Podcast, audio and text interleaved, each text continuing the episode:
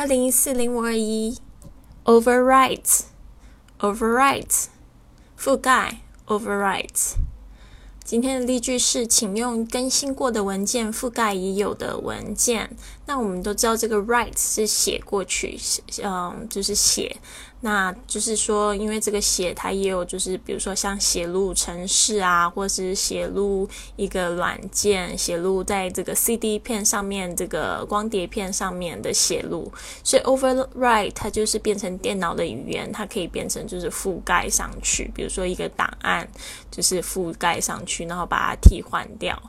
OK，好，今天的例句呢就是这样说的，请用跟进过的文件覆盖已有文件。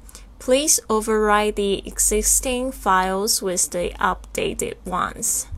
Please overwrite the existing files with the updated ones. Alright, overwrite something with something. 嗯，用什么东西覆盖，就是用 overwrite 什么什么东西 with。啊，加上这个 w i t h。好。